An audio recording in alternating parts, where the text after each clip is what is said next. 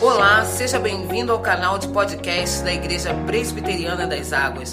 As mensagens que você ouve aqui foram ministradas em nossos cultos por nossos pastores. Deus te abençoe poderosamente. Graça e paz, amados. Alegria grande poder estar com os irmãos. Nós precisamos ter aquele primeiro momento, que é o momento da praxe ministerial, todas as vezes que nós vamos a uma outra igreja. Eu trago um abraço, sabe aquela história? Pois é. Eu trago um abraço da Igreja Presbiteriana do Rio de Janeiro, do conselho da igreja, de cada membro da igreja a esta igreja, abraçando e também estando muito feliz com 10 anos da Igreja Presbiteriana das Águas. Hoje pela manhã, falando com a igreja, que estaria ausente por ocasião do culto da noite, eu falei: eu vou estar celebrando a Deus por 10 anos de vida da igreja pastoreada por um amigo. Isso não é simples, isso não é fácil de ser encontrado, mesmo no ambiente da igreja. Eu louvo a Deus pela vida do Jackson, pela vida da Liz, das meninas que crescem, e por essa igreja aberta, com portas abertas há 10 anos. E eu quero testemunhar aquilo que sei da vida do Jackson. Ele foi ordenado num momento posterior ao término do seu curso teológico. Mas ele sempre foi pastor. Mesmo na academia, no ambiente acadêmico, dividindo a sala de aula conosco, sempre teve um coração pastoral, amoroso, cuidadoso, severo. E nós louvamos a Deus pela vida desse irmão. Que Deus continue a abençoá-lo, meu irmão, meu amigo, com ricas bênçãos a você, a sua família e a esta amada comunidade. Eu também trago um abraço da Luana, da minha esposa, da Manu, a minha filha mais velha, do alto dos seus oito anos, ela pediu, papai, mande um abraço para a igreja. Então estou obedecendo ao pedido da minha filha. E trago um abraço do meu filho Guilherme, que é o mais novo. Ele é mais animado. Ele não mandou abraço, mas eu mando assim mesmo. Ele tem cinco anos de idade. Meus amados, nós vamos meditar na palavra de Deus, mas antes, nós vamos pedir a você que, mesmo assentado como você está, feche os olhos e peça ao Senhor que fale com você que por meio do seu espírito jogue luz, lance luz na sua alma, no seu entendimento, a fim de que nós possamos de fato discernir a voz do nosso pastor nessa noite. Feche os olhos, faça a sua oração.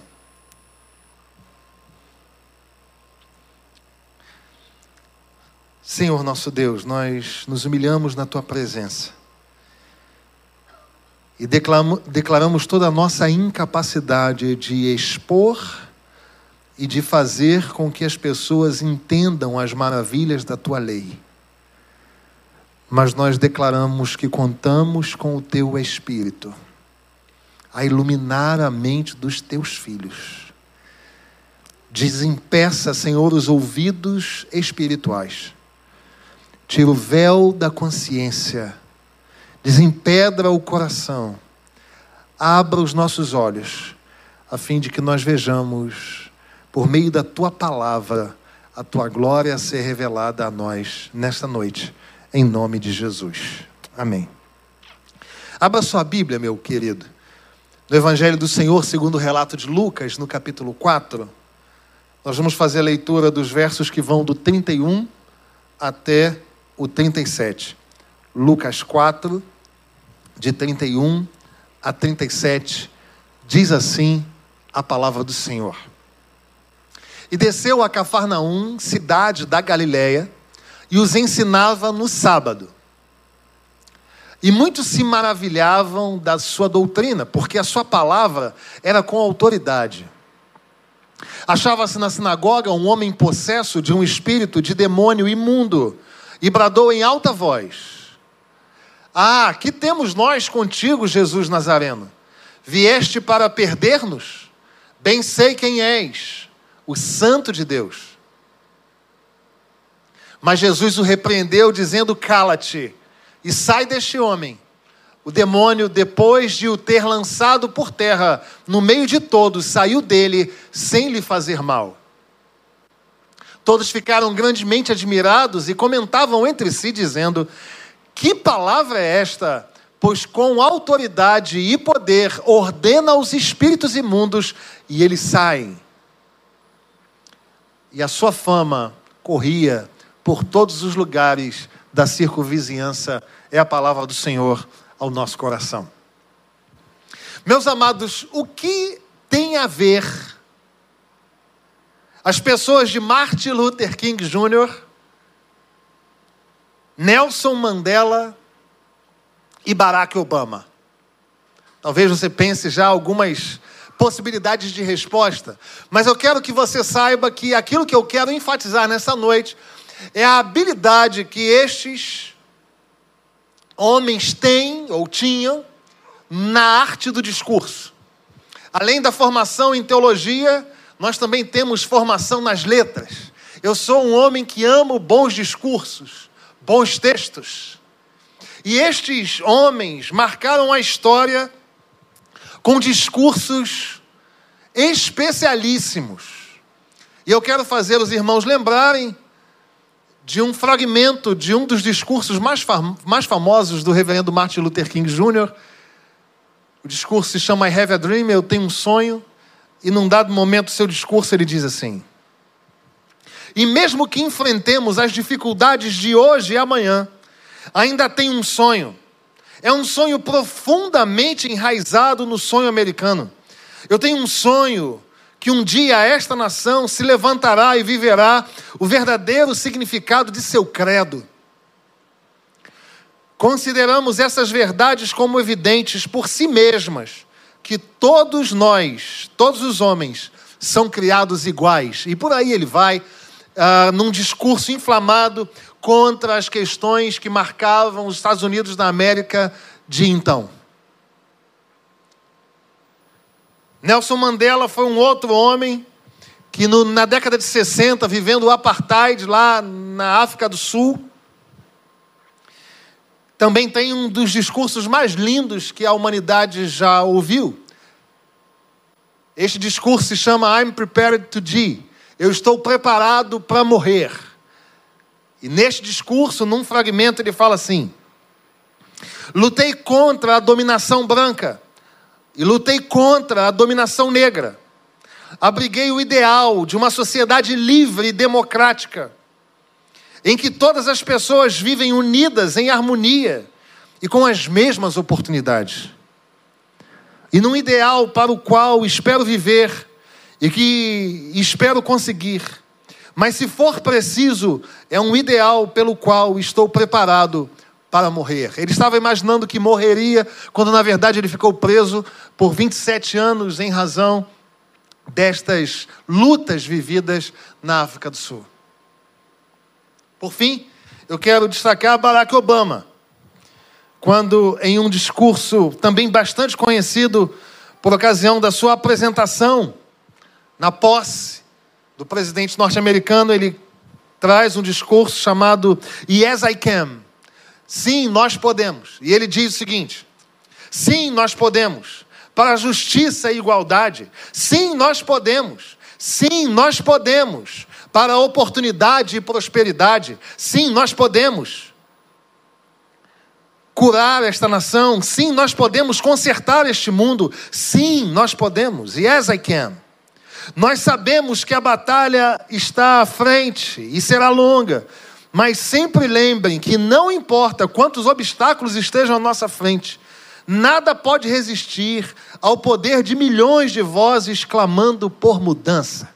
Sensacional, irmãos. Eu não sei se você vibra com esses homens, com esses discursos. Eu leio esses discursos e me sinto inflamado a lutar por causas sociais, a lutar por causas humanitárias, porque eles têm esse viés.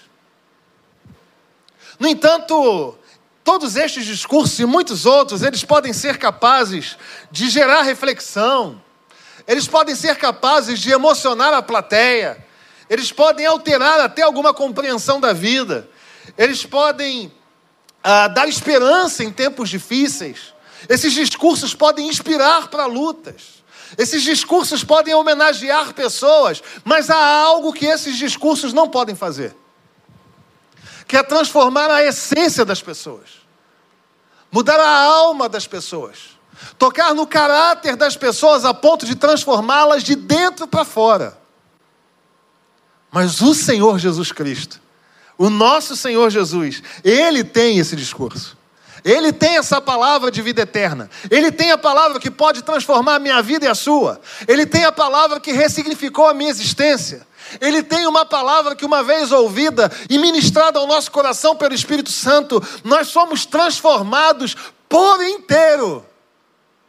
E eu tenho certeza que esta igreja se manteve com as suas portas abertas por dez anos, porque a palavra poderosa e transformadora do Senhor foi pregada e tem sido pregada deste púlpito por, por todo esse tempo. E diante disso, eu quero conversar com os irmãos a respeito dos impactos das palavras de Jesus. Nós vemos o Senhor Jesus sendo recebido em Cafarnaum, e diante de um discurso, de um ensino, de uma palavra, um endemoniado que estava uh, junto ao povo se manifesta. Os comentaristas do Evangelho de Lucas são unânimes em dizer que, muito possivelmente, esta tenha sido a primeira grande manifestação demoníaca desta pessoa. Porque se esta pessoa tivesse histórico de manifestações demoníacas, ela não estaria no ambiente da reunião solene. Mas diante da palavra poderosa do Senhor, o diabo então toma aquele ser, se manifesta ali. E antes que o diabo tente falar qualquer coisa, o Senhor manda com autoridade que ele se cale. E o espírito imundo sai daquela pessoa. E esta pessoa então é liberta. E num dado momento desse texto, o que é lindo, irmãos, é a pergunta que naturalmente surge na boca daqueles que com o Senhor Jesus estavam: Que palavra é esta? Se você ler com atenção o seu texto, você vai perceber que num dado momento esta pergunta surge: Que palavra é esta? Eu não sei o quanto você gosta de ler a Bíblia, o quanto você gosta de estudar a Bíblia, o quanto você é compelido pelo Espírito a obedecer a palavra de Deus, mas que palavra é esta, irmãos? Eu tenho acompanhado uma pessoa que se dizia ateia, é um ateu, era. E ele sentou-se comigo e falou: Pastor, sou ateu e quero dar ao Senhor a última oportunidade que eu dou a uma pessoa de me fazer entender, de me fazer compreender como é que alguém pode ser um cristão. Eu falei, você deu a oportunidade para a pessoa errada. Ele falou, mas não é o senhor que é o pastor dessa igreja aqui? Ela falou, sou eu. Aí ele falou, então é o senhor que tem que me explicar. Eu falei, não. Porque a palavra de Deus diz que quem convence o homem do pecado, da justiça e do juízo é o próprio Espírito Santo de Deus. E a partir de agora, nós vamos colocar a sua vida diante daquele que pode mudar o seu caráter. E nós oramos por ele. E ao final desta conversa, que durou quase três horas, este ateu estava de joelhos professando a Jesus como seu Salvador. Sabe por quê? Porque quando o Senhor fala, não há quem possa resistir. Que palavra é esta que transforma o ser, que muda o caráter, que muda a forma de pensar, as concepções da vida? É sobre isso que eu quero conversar com você nessa noite. Os impactos das palavras de Jesus. Mantenha a sua Bíblia aberta, nós vamos perceber, olhando para este texto, quais são os impactos das palavras do Senhor Jesus. Em primeiro lugar, esta palavra transforma vidas. Se você olhar para o texto, você vai ver que muitos se maravilhavam. Verso 32 diz claramente: E muitos se maravilhavam Como é complexo falar de grego com um professor de grego presente, irmão. Mas a palavra, o verbo maravilhar-se aqui, no grego, não é aquela significação que nós em língua portuguesa normalmente temos. Quando a gente fala assim, cheguei diante de uma paisagem bonita, meu Deus, estou maravilhado, o que, que se entende? Que eu fiquei estupefacto, contemplativo, paradão. Só que a palavra aqui, o verbo grego aqui é ekplesso, que significa ferir com força, golpear com força. Sabe o que acontece quando o Senhor pregava? O evangelho pregado pelo próprio Deus batia com força contra o coração petrificado das pessoas. E esta, este golpe, esta força do evangelho, da palavra do Senhor, ia transformando aqueles por dentro. Meu irmão, deixa eu dizer uma coisa para você. O evangelho do Senhor, ele tem o único poder capaz de transformar a vida das pessoas. Filosofias não são capazes. Grandes homens da sociedade não são capazes. Os maiores e melhores discursos da humanidade não são capazes. Apenas o Evangelho, apenas a palavra liberta, cura, salva, apresenta salvação e ressignificação para a vida. Eles se maravilhavam como nós nos maravilhamos da palavra. O escritor aos Hebreus, no capítulo 4, no verso 12, diz: Pois a palavra de Deus é viva e eficaz, e mais afiada do que qualquer espada de dois gumes. Ela penetra o ponto de dividir a alma do espírito, juntas e medulas, e julga os pensamentos e as intenções do coração. Meu irmão, eu quero crer que ninguém que esteja aqui tenha um único exemplar de Bíblia em casa, um único. Quem tem pouco tem duas, três, quatro, cinco, dez. Tem versões as mais diversas na linguagem de hoje, a nova atualizada, a Almeida Revista, a corrigida e a fiel, e a para homens, para mulheres, para crianças, para jovens. Agora tem tudo, Bíblia para casais, Bíblia do Hernandes, agora tem Bíblia de tudo que é tipo. E o que acontece é que quanto mais são produzidas Bíblias, pelo andar para o qual caminha a humanidade e o tempo do nosso Brasil, nós vemos que poucos têm obedecido essa palavra.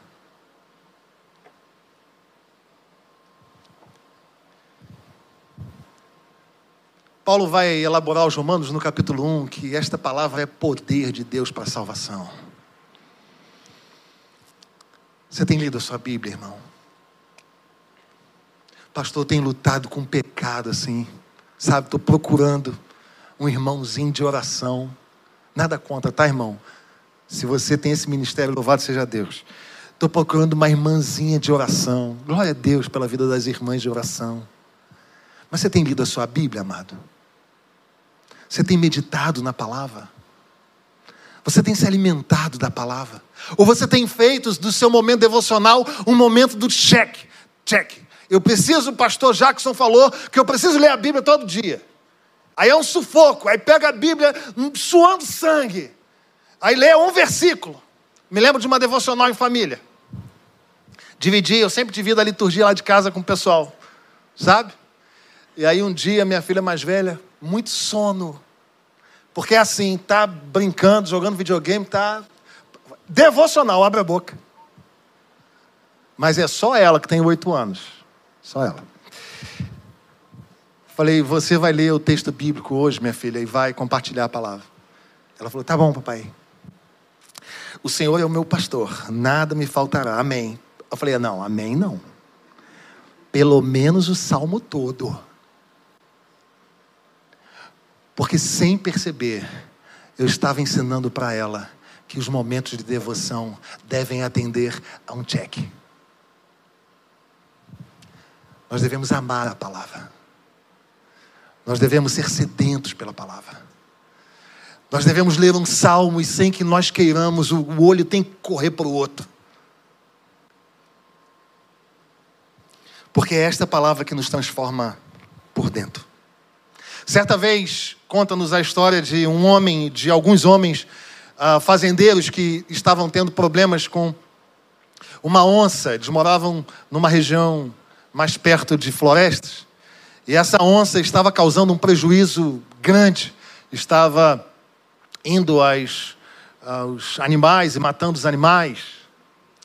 E aí os fazendeiros se reuniram e falaram: vamos dar um jeito nisso.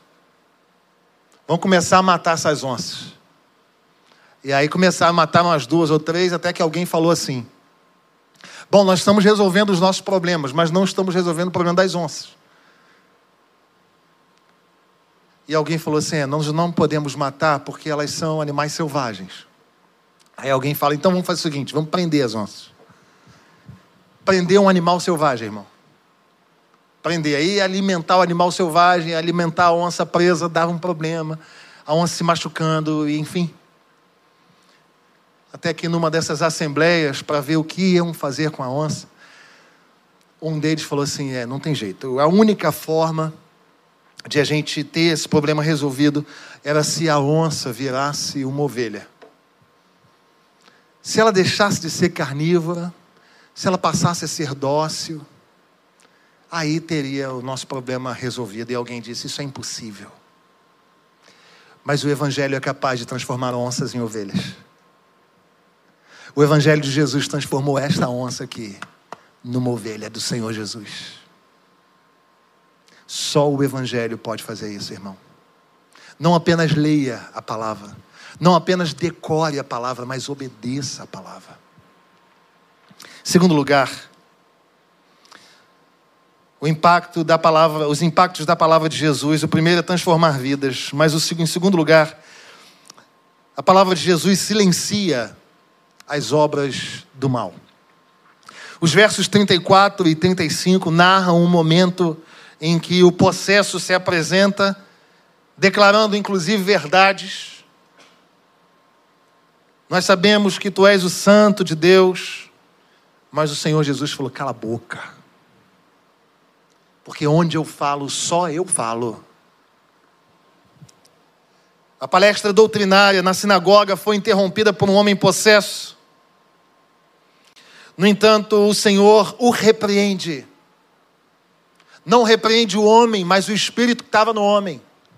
A palavra de Deus diz que este era um espírito imundo porque o levava a pecar, era produzido em pecado.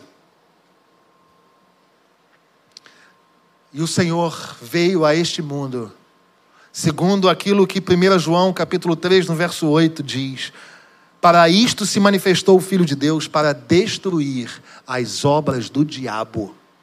Pastor, mas o senhor é pastor presbiteriano. O senhor é pastor da catedral. Como é que o senhor fala um negócio desse? Pois é, irmãos, nós não fazemos entrevista com o diabo, não. Nós não damos ibope para ele, não. Mas é inegável que existam pessoas hoje em dia que estão sendo aprisionadas e escravizadas pelo poder do diabo. No entanto, nós somos animados pela palavra que diz que as portas do inferno não vão prevalecer ao avanço da igreja. E sabe que esta figura, por vezes, é interpretada de forma equivocada? Quando a palavra do Senhor diz que as portas do inferno não vão prevalecer contra a igreja, a impressão que se cria na cabeça de alguns é que a porta da igreja está fechadinha. E o diabo vem com o pé na porta tentando arrombar a porta da igreja. Essa figura está errada. Essa interpretação está equivocada. É o contrário. É o inferno que está com as portas fechadas e sendo arrombadas pelo poder do Evangelho de Jesus, arrancando pessoas das mãos do poder do inferno e transportando essas pessoas para o reino do Filho do seu amor. O poder do Senhor silencia as obras do inferno. Esse é o maior poder do universo. Não há espírito maligno que possa tocar a vida de um servo de Deus eleito do Senhor, que vive a palavra, que vive em vida de oração, não por aquilo que faz, mas por aquilo que Cristo fez por ele. Existem crentes, não aqui nas águas e não na catedral. Em outros lugares por aí, se você nos visita na sua igreja também não é assim. Que tem medo de inveja. Pastor, estou com um problema. O que, minha filha? Você pensa que alguém vai pedir para você orar por, pela pessoa, clamar. A pessoa fala assim, pastor, tem uma amiga de trabalho. Ela é tão invejosa, pastor. Eu falei, o que que tem? ela olha para mim querendo o meu cargo. E daí? A palavra do Senhor diz: Edificarei a minha igreja, e as portas do inferno não prevalecerão contra ela. Edificarei a minha igreja, e, a, e as portas do inferno não prevalecerão contra ela. Está tranquilo, irmão, está favorável.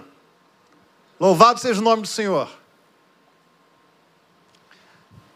Certa vez fui pregar na Missão Vida, uma missão sensacional, trabalha com ex-moradores de rua, reverendo Hildo, também presbiteriano, uma benção. Aí tive aqui, eles têm uma, uma casa de recuperação aqui em Caxias, Duque de Caxias, Xerém. Não fale mal de Duque de Caxias, eu venho de lá. É tão legal quanto São Gonçalo. Tive lá. E aí, estávamos. Fui lá, preguei, uma inauguração, foi feita uma capela, fui lá pregar, preguei. No final, fiz apelo pessoal à frente, só dois não foram. Bênção. E aí, na hora do almoço, estava lá sentado. Um rapaz veio atrás de mim e falou: Pastor, eu quero falar com o senhor. Eu falei: Pois não. Ele falou: Particular. Fomos lá fora, sentamos num banco de ardósia. Sentei do lado dele. Ele falou assim: Pastor, entendi tudo que o senhor falou aí. Tudo que o senhor falou, eu entendi. Eu sou um dos únicos que não foi à frente. Na verdade, eu não fui nem um surdinho. Eu falei, pô, tô bem. O surdo só se o Senhor operasse, não é um milagre? Eu falei, não tem problema. O mais importante é que você entendeu a palavra. Ele falou, pastor, mas eu não, não creio em Deus. Eu falei, não creio em Deus? Por quê? Ele falou, porque eu nunca vi Deus. O senhor já viu Deus? Aí eu falei, não, então você também não crê no vento. Aí ele falou assim: eu creio no vento. Eu falei, mas você já viu o vento? Ele falou, não, mas eu vejo o, movimento do vento, eu vejo o que o vento faz. Eu falei, é isso. Você pode não ver Deus, mas o fato de eu ter abandonado a minha família a minha igreja para estar aqui é um movimento de Deus para abençoar a sua vida. Eu não sei como é que o reverendo Jackson vai dar conta disso no domingo que vem. Mas eu ouvi uma, uma única vez na minha vida, uma única vez, audissonantemente, aqui no meu ouvido. Pergunte pela mãe dele. E eu falei: qual é o problema com a sua mãe, meu irmão? Ele falou assim: com a minha mãe, como é que você sabe? Eu falei: o Deus que você falou que não existe me mandou te perguntar isso. Ele começou a chorar. Ele falou assim: eu tenho ódio da minha mãe. Eu ouço a minha mãe falando, eu tenho o impulso de matá-la. Porque quando eu tinha quatro anos, a minha mãe me colocou num lixão. E eu vi um bode preto, pastor. E eu, pastor presbiteriano, falei, bode preto, como? Numa gravura, estava no lixo. Numa gravura, ele falou, não, pastor, eu vi um bode preto. Eu falei, um cadáver de bode preto? Ele falou, não, pastor, eu vi um bode preto me olhando com uma cara muito feia. E quando eu vi esse bode, minha mãe me pegou e levou para o outro lado da rua. Tinha um centro de espiritismo e ela me consagrou a duas entidades, a Fulano e a Beltrano. Eu falei, e você sabe por que eu estou aqui? Porque o Senhor me chamou a pregar boas novas aos cativos e a pôr em liberdade os algemados. Fica sentado aí, irmão. Eu nunca fiz uma oração tão rápida na minha vida. Foi presbiteriano mesmo. Eu falei, Senhor, em nome de Jesus, aquilo que a mãe dele fez, pelo poder que há no teu nome, nós desautorizamos. E aquele homem ficou possesso na minha frente. E porque há poder no nome de Jesus, aquele homem foi liberto. E ele falou assim: O que está acontecendo? Chorando, eu falei: Fique tranquilo, irmão, fique tranquilo. O Senhor acabou de te libertar. Você crê que o Senhor Jesus fez isso por você? Ele caiu de joelhos com as mãos para o céu, dizendo: Eu quero, eu quero, ora por mim, eu quero. E nós oramos por ele. E eu falei: Fique de pé, me dá um abraço aqui. Você é o mais novo membro da minha família, irmão. Somos filhos do mesmo pai. E ele foi tomar banho. Veio o pastor que toma conta da missão e falou assim: Pastor, o senhor é de que igreja? Eu falei: sou da Catedral Presbiteriana. Ele falou: De onde? Porque as pessoas, não nós, porque nós sabemos o Deus que nós pregamos aqui mas por vezes aí fora nos rotulam de uma forma muito equivocada. Mas a palavra do Senhor silencia a obra do diabo. E em terceiro e último lugar, a palavra do Senhor capacita para o testemunho. Os versos 36 e 37 nos dizem assim: Todos ficaram grandemente admirados e comentavam entre si, dizendo: Que palavra é esta? Pois com autoridade e poder ordena os espíritos imundos, e eles saem. E a sua fama corria por todos os lugares da circunvizinhança. E esta fama aqui é uma outra palavra que nós precisamos dar um contexto maior na língua original. Porque fama hoje está associada à rede social, fama hoje está associado a, a sucesso, fama hoje está associado a falaram de mim, mas a palavra aqui grega significa um barulho forte, contínuo, por exemplo, o barulho das águas, das ondas. O que aconteceu aqui, o que essa palavra relata, o que essa palavra expressa, é que uma vez agindo o Senhor no meio do povo, na sinagoga, assim como o barulho das muitas águas, que são imparáveis, das ondas que batem, que se confrontam com a praia, assim foi a fama do Senhor. As pessoas não poderiam deixar de falar das coisas que viram e ouviram, irmão. O que acontece, queridos, é que nós precisamos compreender que a terceira, o terceiro impacto da palavra do Senhor é capacitar para o testemunho. Você não vai para falar daquilo que aconteceu na vida do seu pai, na vida da sua mãe, na vida do seu vizinho, na vida do seu pastor. Você não vai ah, testemunhar para reproduzir discursos comprados na internet dos teólogos da moda. Você vai para anunciar aquilo que o Senhor fez na sua vida por meio do seu espírito, da sua palavra. É por essa razão que a fama do Senhor percorria, porque as pessoas iam falando a respeito daquilo que o próprio Senhor fez e faz na vida deles. Nós vivemos um tempo muito complexo há pouco, há pouco tempo agora passado. É um tal de família se dividindo, igreja se dividindo, tudo por causa de político, irmão. Pastor, o senhor é alienado? Não. Eu tenho meu posicionamento político. Pode me matar sob tortura, eu não falo. Você pode me botar onde você quiser, eu não falo. O voto é secreto, irmão.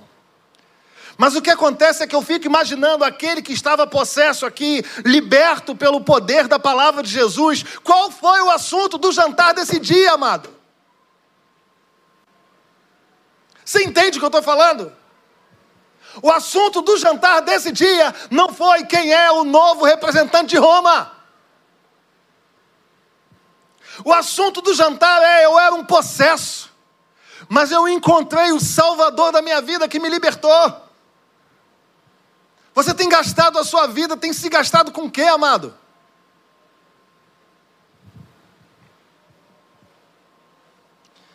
A igreja precisa ser fiel à palavra de Deus para andando em verdade ter autoridade para falar no nome do Senhor. Mudar a mensagem pode ser agradável aos homens, mas vai desagradar o Senhor. Vai criar nos nossos lábios um evangelho anátema. Você está nesse mundo aqui para anunciar o poder do Evangelho de Jesus Cristo, que transforma as vidas e que salva do inferno. É isso.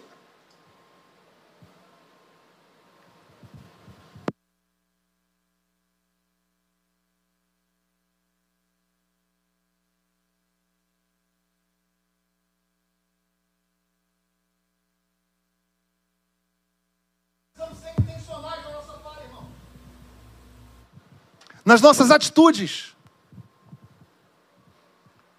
Aquilo que você se posiciona no ambiente da universidade tem que ser intencional, querido. Nós temos uma missionária aqui que trabalha com o povo universitário. É quase um povo não alcançado. É pós-cristão mesmo. Quem está falando é um acadêmico de filosofia, da UERJ. Ponto.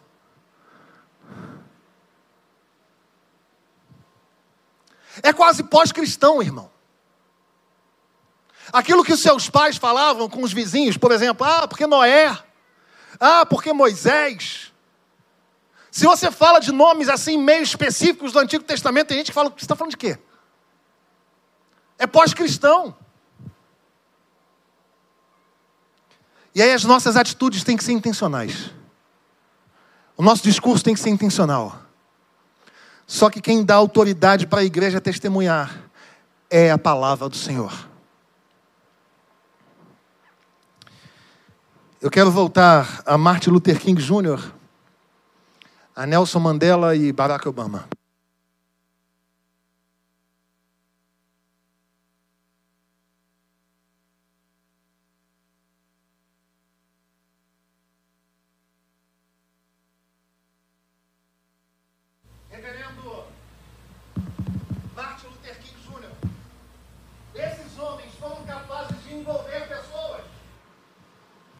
Pensamentos. Senão quem está em casa não me ouve, então é para você que está em casa. Martin Luther King Jr., Nelson Mandela, Barack Obama inflamaram o coração em prol de uma filosofia, de uma característica, de um pensamento, animando para um tempo ruim. Mas só a palavra de Jesus pode mudar o nosso coração.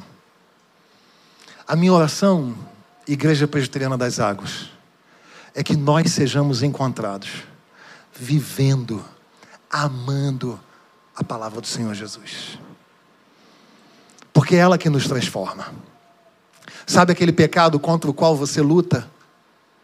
Somente de joelhos em oração e meditando na palavra. Somente a palavra do Senhor pode nos dar autoridade sobre os espíritos malignos. Tem gente aqui que está com preocupações porque parece que o primo, que o tio, está enredado numa corrente de pecado que parece que é algo sobrenatural. Às vezes é. E cabe a nós orar, clamar e repreender em nome de Jesus. Mas essa palavra também vai te dar autoridade para testemunhar a sua vida vai falar. Assim como a vida de Pedro falou. O Senhor Jesus sendo julgado e alguém dizendo: Você é um deles. Você fala como um deles. Você se veste como um deles. Não tem jeito. Você é como uma onda que bate na praia. Você não consegue esconder. As pessoas vão te ouvir, vão te ver e saberão que você é alguém transformado pela palavra. Que esta verdade ocupe o seu coração. Que esta verdade alimente a igreja presbiteriana das águas, fazendo-a a cada dia transformada, fazendo-a a cada dia uma igreja com autoridade e fazendo a cada dia uma igreja que testemunha da palavra do Senhor. Que Deus abençoe você, em nome de Jesus. Amém.